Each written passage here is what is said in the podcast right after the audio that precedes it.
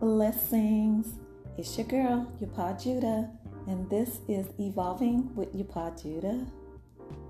It's been a while since I recorded a podcast episode, and to be honest, ever since I made it back from Jamaica, I have been in this funk.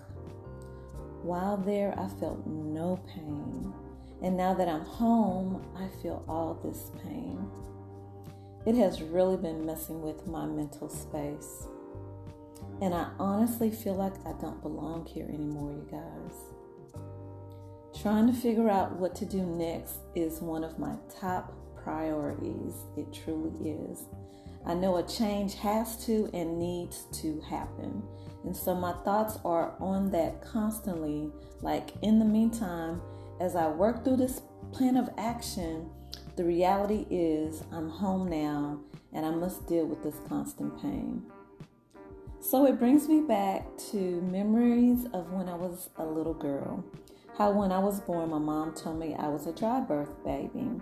That when her water bag burst, I refused to come out. I did not want to come out at all. And by the time the doctor made me come out, I was there sucking my thumb. sucking my thumb. So I literally felt a sense of security whenever I would suck my thumb. And I remember my dad telling me when I was little, he said, You know what? You're going to be a grown woman with children. You're going to still be sucking that thumb. And you know what? He was absolutely right. I married, had my four children, and I was sucking my thumb every single day. You can tell me nothing. I was going to suck my thumb no matter what.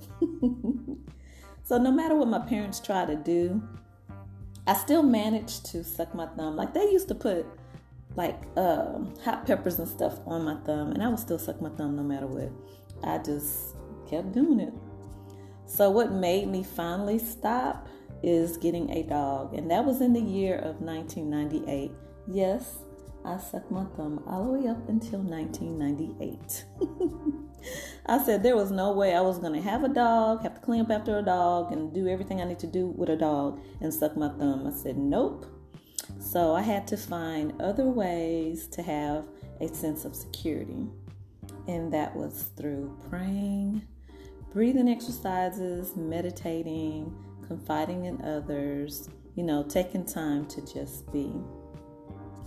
Lately, though, I have been truly thinking about sucking my thumb again. Like I miss sucking my thumb. It really gave me comfort throughout the years when I was little and growing up to adulthood. It truly, well, at least to me, I felt like it gave me comfort. And so, you know, because I have a dog, nope, I'm not going to suck my thumb. I refuse to do that. No.